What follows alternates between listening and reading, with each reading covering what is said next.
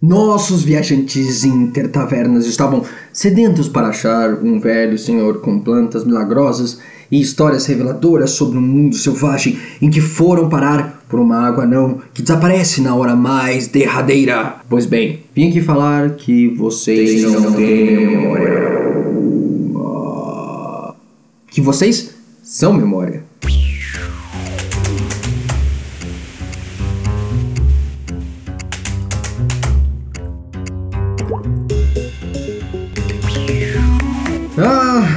Ah, eu sou César e o tempo que levei para este episódio consolidou memórias novas, que hoje sou eu.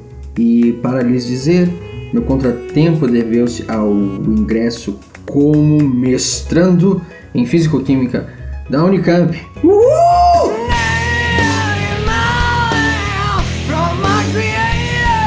Piadas a partir hoje eh, vamos pegar pesados. Let's get shifty. Falarei da memória. E por mais estranho ou não que possa parecer, a memória leva tempo. Digo, ela não toma tempo para acontecer, ela é tempo.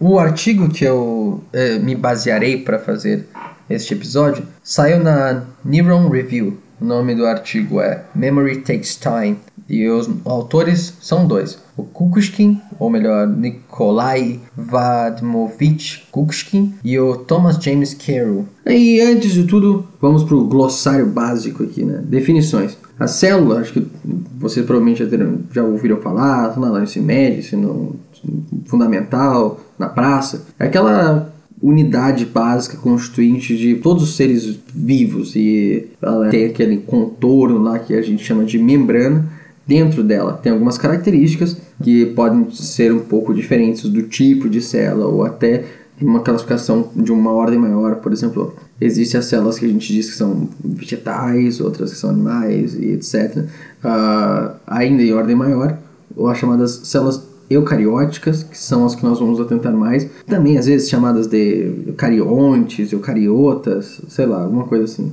São as células que vêm a nos constituir, nós, seres humanos, etc. Por isso acaba a gente entrando a o nosso nosso interesse acaba entrando nisso. Entre uma das células que tem uma grande especificidade aí, digamos, é uma chamada de neurônio. Por incrível que pareça, algumas pessoas não sabem que neurônio é uma célula. E os neurônios, eles formam aquela coisa que a gente chama de sistema nervoso, né? Que leva mensagens, traz mensagens. Tem tipos diferentes de sistemas nervosos. Tem aqueles que são motores, que tens o controle deles, tem aqueles que são autônomos, ou seja, tu não tem exatamente um controle deles, por mais que em alguma ordem, assim, digamos, consiga controlar algumas coisas, como existe o sistema autônomo parasimpático e o simpático. O parasimpático, ele é uma, dá uma ideia mais assim de quando tu estás relaxado, quando tu vais dormir, ou coisas desse tipo. O simpático ele é ativado naquele momento mais de, de adrenalina, que tu realmente precisas usar mais o teu corpo para correr, para se defender de um tigre dente de sábio, ou sei lá, de um Kringle. E o sistema parasimpático, ele, se tu controlares um pouco a respiração, tentares manter mais a calma, relaxar, assim, digamos, está ativando justamente ele. Então, de alguma forma, tu pode até afetar ele, mas tu não tens o controle, tu não pode simplesmente, como tu fazes com uma mão de um, um braço, uma perna, de mexer para um lado ou para o outro. E o neurotransmissor é algo, vamos dizer, como os neurônios se comunicam. Existe, na verdade, dois tipos de neurotransmissão. Um que é feito eletricamente, realmente elétrons são passados ali, e outro que é feito por moléculas. Na verdade, das duas formas é uma ideia de informação, digamos, com íons, com algo assim. Então elas são em algum, uh, sei lá, uma ideia maior assim, poderia se dizer que elas são elétricas. Mas de qualquer maneira, o neurotransmissor aqui vai ser justamente essa molécula que tem a capacidade de passar do neurônio a outro, fazendo com que alguma mensagem ali seja passada. Um neuromodulador já é uma espécie que realmente modula aquele neurônio, aquela rede neural, aquele circuito neural. Ele faz alterações que podem ser mais duradouras, que às vezes tem muito mais importância assim para a relevância de sobrevivência daquele ser e etc. Há um prazo maior do que só um instante, só a comunicação bruta, digamos. E E o que, que acontece, assim, para causar essa comunicação, etc? Eles, estavam, eles não podem estar simplesmente lá no, no parquezinho do teu sistema nervoso. Eles não estariam lá passeando, etc. De repente, oh, vou mandar uma mensagem pro neurônio lá do, do córtex frontal. Não, não. Eles precisam passar por algum tipo de estímulo. Esse estímulo vai fazer com que possa ser ativado um circuito de mensagem ou não. Se vocês pensarem, por exemplo, na pele de vocês, se um toque for extremamente sutil, no máximo tu vai entender que aquele toque está ali. Só que à medida que aquele toque vai ficando mais forte, tu vai começando a ter uma recepção diferente, uma percepção diferente desses estímulos. E se for um objeto, por exemplo, não façam isso em casa, digamos uma faca, alguma coisa assim, e ela começar a ser pressionada mais fortemente na pele, ela vai começar a ter uma ideia de estímulo que vai ser diferenciada pelos teus neurônios que levam essa informação da mão até o cérebro. A questão é, ok, e como, e como isso acontece? O que, que, acontece para gerar esses estímulos diferentes? Bom, primeiramente, tem neurônios que vão ser mais especializados em receber certos estímulos do que outros estímulos. Alguns são com relação ao calor, outros com o toque, outros nem estão envolvidos na questão de, de pele, como alguns interiores, que mandam mensagem e vocês nem, não precisam nem ficar sabendo. E o que faz mesmo essa capacidade de mensagem, digamos, o que dá o gatilho para que isso realmente aconteça, é uma coisa chamada potencial de ação.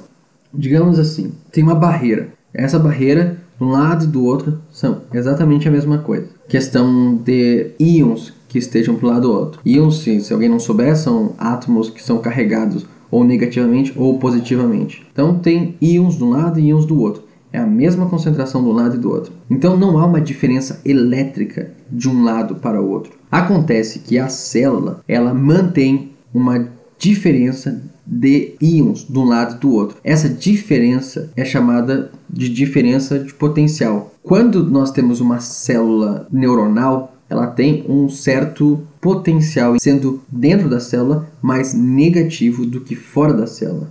Se nós transformarmos aquele potencial interno em mais negativo ainda, vai significar que a gente está fazendo uma hiperpolarização da célula. Enquanto se ela acabar indo em direção ao potencial que está no exterior dela, ou seja, ela perder essa negatividade, ficar um pouco mais, um pouco menos negativa, digamos, ela está indo em direção à despolarização. Existe um limite chamado de limiar que esses neurônios têm em questão de potencial. Passado este limiar, elas se, são ativadas. Tá? O disparo é uma coisa que na, na neurociência nós chamamos de tudo ou nada. Ou era nada antes desse potencial, quando passa esse potencial é uma vez só e é tudo. E hum, esse potencial é chamado de potencial de ação. Alcançar o potencial de ação, que é o limiar, vai lá e dispara esse caminho de comunicação e assim por diante. Entre uma célula neuronal e a outra, entre um neurônio e outro, há um espaço chamado de fenda sináptica, que é onde nenhum neurônio está. É um lugar ali onde a, a conversa acontece. O neurônio que vai passar a informação é chamado de neurônio pré-sináptico, que ele vem antes pré, e o outro é o pós-sináptico, que vem depois. Então agora a gente já entende mais ou menos o mecanismo assim de como funciona a ideia de comunicação neural. E que era importante nós sabermos era a memória. E qual é a definição de memória, né? Num termo de aplicação mais ampla, como esses autores aqui colocaram, eles consideram a memória como uma perturbação por estímulo externo que persiste após interrupção do estímulo e que altera a responsividade do sistema a estímulos subsequentes. E vamos descer ainda um pouco o nível, assim, né? Questão memória, ok? A alteração do, do, conceito e também a amplificação acaba tomando uma forma necessária e crucial para desenvolvimentos em áreas de estudo da memória, exatamente. E quebrando esse velho paradigma que perpetua na linguística e memória vista até então, ela emerge com a visão separatista entre memorização e memorizador. Uma pessoa, um animal e qualquer ser vivo parece possuir a propriedade de memória como objeto, isso é, algo tem memória. Embora, sob o ponto de vista comportamentalista ou behaviorista, memória possa ser compreendida em estágios que são aquisição, retenção e reestabelecimento, este último, também chamado de expressão, Do ponto de vista de mecanismos de memória, este paradigma torna-se alegórico no máximo. E antes de prosseguirmos nisso, vamos a um conceito interessante de homeostase. Digamos que se tem um sistema que seja caótico a princípio, mas que possa ter alguma organização. Pensem em um banco, em um dia lotado ou em alguma parte do tráfego, por exemplo. Quando todos os elementos dentro desse sistema funcionam continuamente em um sentido de equilíbrio estável, isso seria o análogo à homeostase. Já se as filas aparecem, se pessoas se esbarram, se os carros se acidentam, se há congestionamento e qualquer outro tipo de evento que atrapalhe o funcionamento daquele sistema, então se tem um afastamento da homeostase. Todavia, a homeostase é definida fisiologicamente, ou seja, em função dos seres vivos e suas funcionalidades internas. Neste caso, concentrações de íons como cálcio, sódio ou cloreto precisam estar em quantidades, ou melhor, concentrações, que geram a funcionalidade ideal daquele sistema. Qualquer afastamento dessas concentrações e interferências nas funcionalidades são desvios homeostáticos. Voltando à memória, ao invés de pensar nela como armazenamento, esses autores propõem que ela se dá em multiníveis de interações que possuem como mecanismo precisos os desvios homeostáticos. Esses multiníveis vêm daquela parte de formação de memória ou memorização que, mais especificamente, ocorre como uma função de estado e tempo. Quando há um estado que se forma e ele é alimentado para continuar ocorrendo durante sobreposições de tempo, ele se fortalece ou enfraquece, que será o conceito de potenciação e depressão que veremos um pouco mais à frente. E eu sei, eu sei, eu sei. Sei muito bem que isso está parecendo louco demais, então vamos com calma para podermos pegar este cometa e nos aventurar com carinho.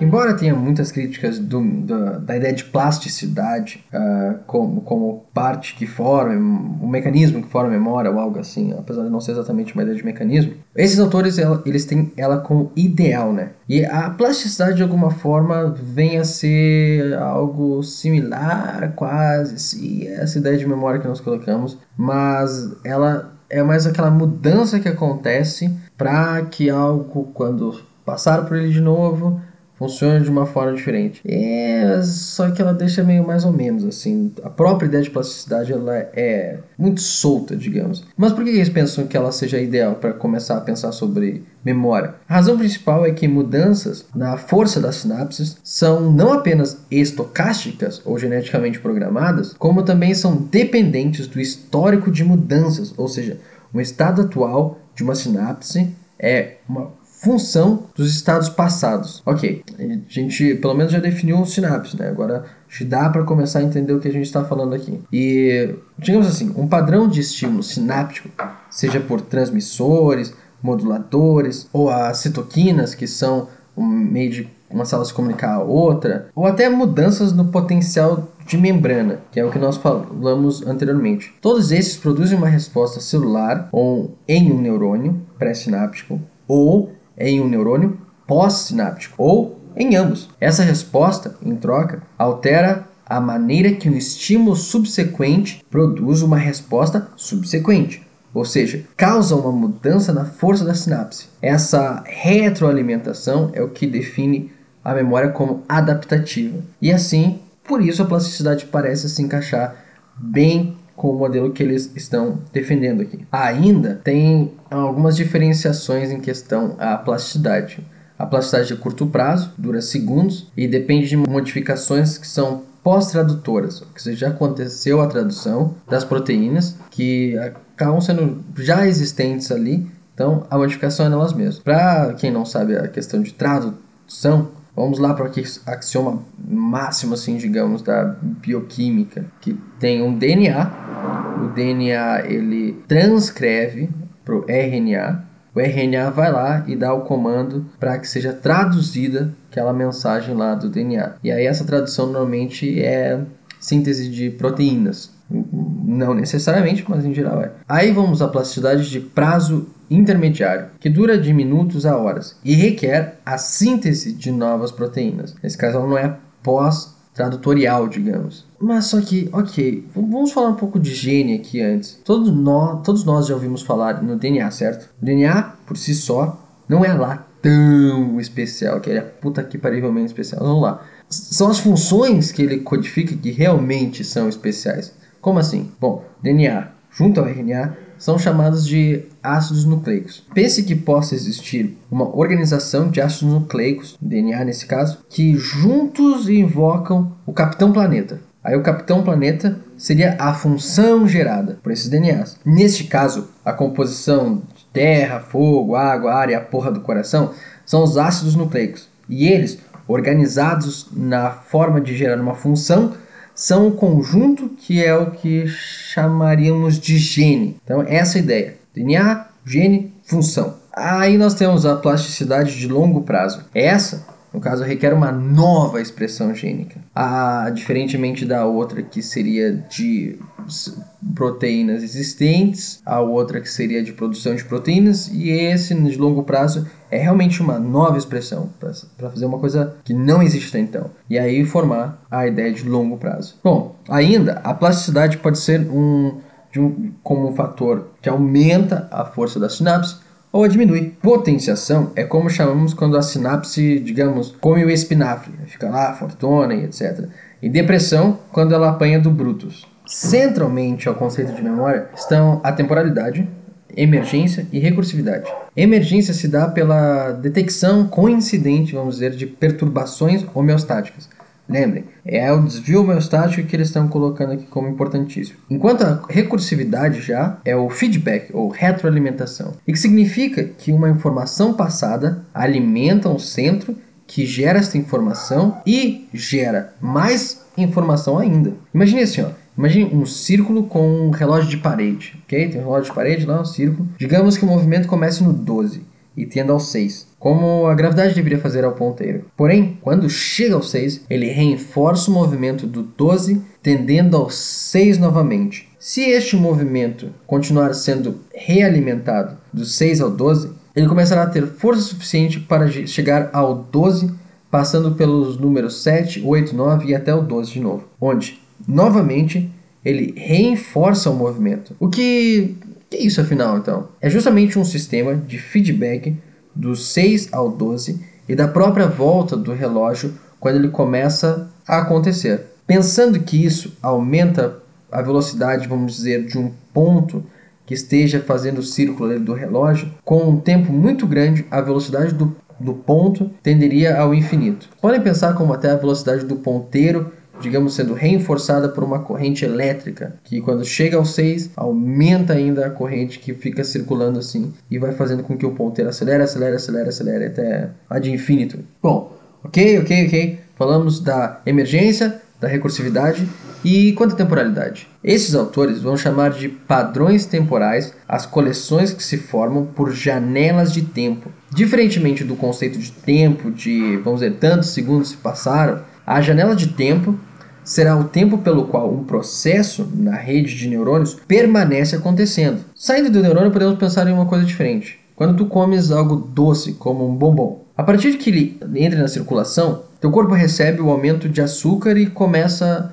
a trabalhar para incorporá-lo ou retirá-lo, a fim de manter o quê?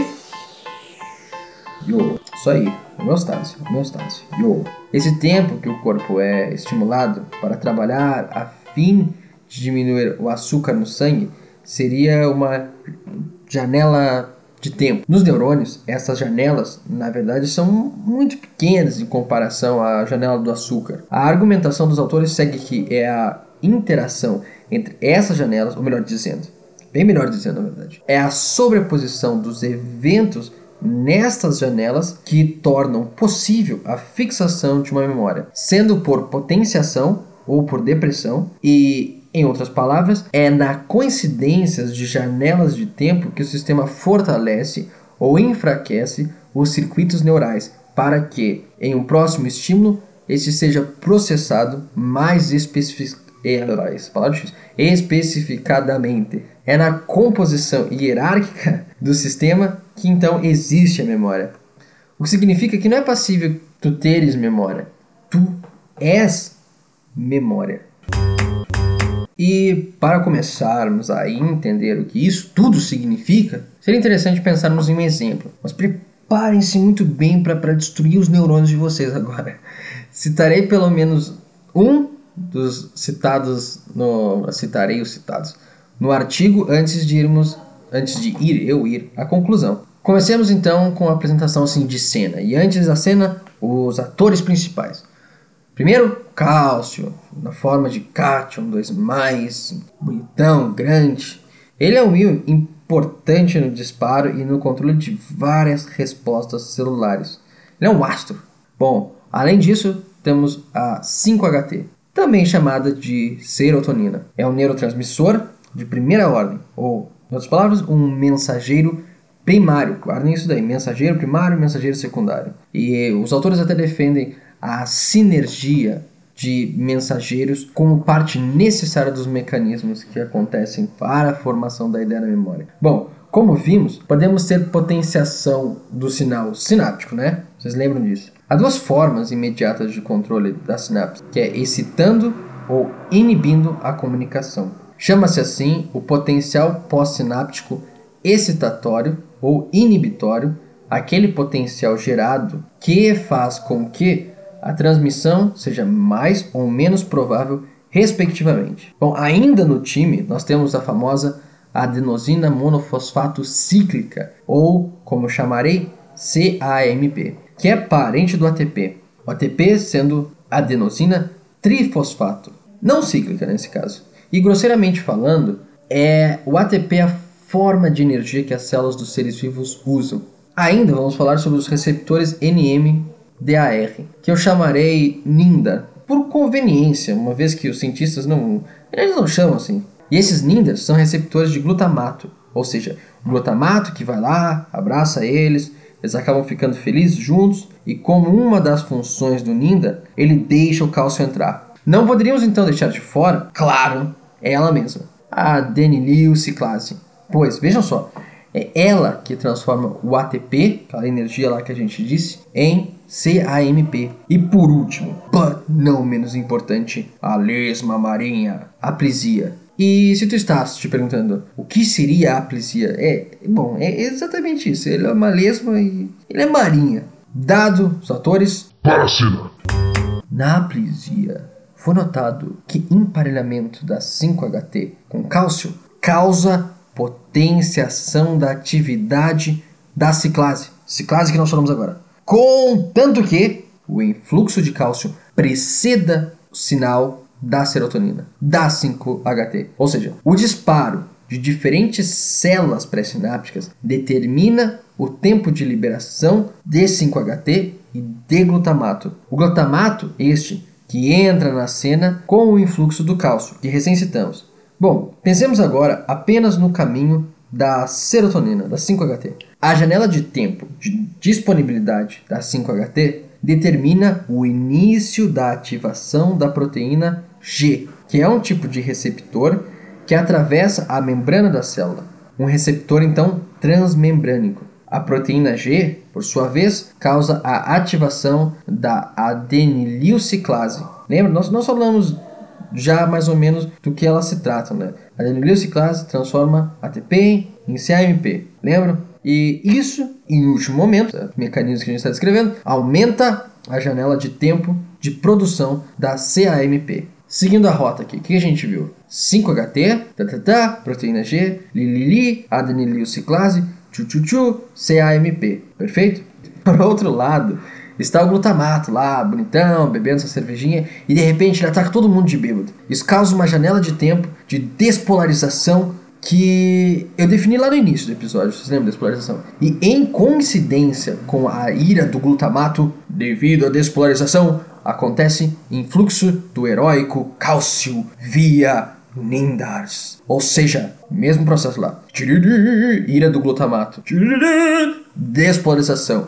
E cálcio entra na batalha. Bom, isso contribui, por sua vez, ao alargamento da janela de tempo do potencial pós-sináptico excitatório. Nossa, coisa mais grande de falar. E no desencadeamento, claro, do início, claro não, não é claro nenhum, do início do estado receptivo da adenililciclase, que é dependente da liberação do cálcio. Então vocês veem, o cálcio não entra só numa parte, Cálcio entra em três partes aí. Tem importância disso para cálcio, disso para cálcio, aquilo para cálcio. E integrando tudo isso, pode-se dizer o quê? Que esse último mecanismo só poderá contribuir para a produção de CAMP se este estado coincidir com subsequente liberação de serotonina, de 5-HT. E, e, o que, que nós temos aqui? O que, que, que realmente nós temos aqui? Nós temos o seguinte: interações temporais do ataque de um mensageiro primário, lembra a ira do glutamato, levando a uma janela de tempo de um mensageiro secundário, o cálcio, que então leva a uma janela de tempo do estado receptivo de uma enzima que então interage com a janela de tempo produzida por outro mensageiro primário, a 5-HT, que então produz a janela de tempo de um outro segundo mensageiro, muito mais significativo na gravação do circuito sináptico, que é o CAMP. Então toda essa ideia era para produzir CAMP. O tal emaranhamento de janelas de tempo permitem progressivamente a extração e integração de padrões em escala crescente, o que destaca o caráter hierárquico da memória. E lembrando, o CAMP ele é intrincado, vamos dizer, em vários processos de formação de memória. E este é apenas um dos vários exemplos apresentados no artigo, investigando uma interpretação mais mecanística da formação de memória a nível fisiológico. Para quem quiser ter mais acesso aos exemplos, o link do artigo está abaixo do episódio no blog. Ok, e o que realmente se concluiu disso tudo? Oh, agora vamos para aquela parte dura e filosófica realmente de toda essa experiência. É inegável que a utilidade da memória se dá na sua habilidade de modificar comportamentos futuros baseando-se em experiências passadas. O modelo desenvolvido vê processamento de informação e armazenamento como uma série de análises temporais dentro de um sistema dinâmico e hierárquico de perturbações celulares e que eles consideram ou classificam esse conjunto como janela de tempo. O mundo real mesmo é um espaço de infinitos parâmetros contendo informações em potencial em demasia para processo e armazenamento realísticos. A interação com o mundo exterior deve ser abstraída e há um número tratáveis de parâmetros que podem então ser representados como estados dentro do, do organismo. Qualquer interação, digamos como com som ou visão, formam essas perturbações que então podem ser codificadas para compreensão. Um organismo, ao interagir com o ambiente, grava a experiência como combinações das muitas perturbações homeostáticas. Hormônios e fatores de crescimento, por exemplo, produzem respostas de alterações lentas e globais no estado do organismo, como em um estresse crônico ou, ou no início de uma dieta. Já os neurotransmissores são extremamente rápidos na passagem de informação, permitindo a codificação de perturbações homeostáticas rápidas como disparos neurais. E é justamente essa combinação das janelas de tempo que surgem como importantes nesse conceito. A experiência holística e de parâmetros infinitos é analisada e codificada pela célula e cumulativamente pelo organismo para render números tratáveis de variáveis e escalas temporais, fazendo assim uma razoável aproximação da experiência. Este modelo do passado é representado no organismo por seus próprios dispositivos internos. Pensem bem: moléculas, células e seus estados. Agora é importante: a única variável que é derivada fisicamente do mundo exterior é o tempo. Neurônios, como principais carregadores de informação sobre experiências, devem ser capazes, logo, de representar o tempo. E as últimas palavras são: é este funcionamento regulado pelo tempo e de caráter adaptativo do sistema a essência do que comumente chamamos de memória. Este então é o fim do episódio do Science Stellar, episódio 3, chamado Memória Leva Tempo. Para entrar em contato, pode mandar mensagem pelo blog ou então mandar um e-mail para tavenacientifica.gmail.com. E este foi o Science Stellar. Arigatou gozaimashita. Коляста ребяток, швалок, октябряток, разом по рейсам шаг у шаг. Все разом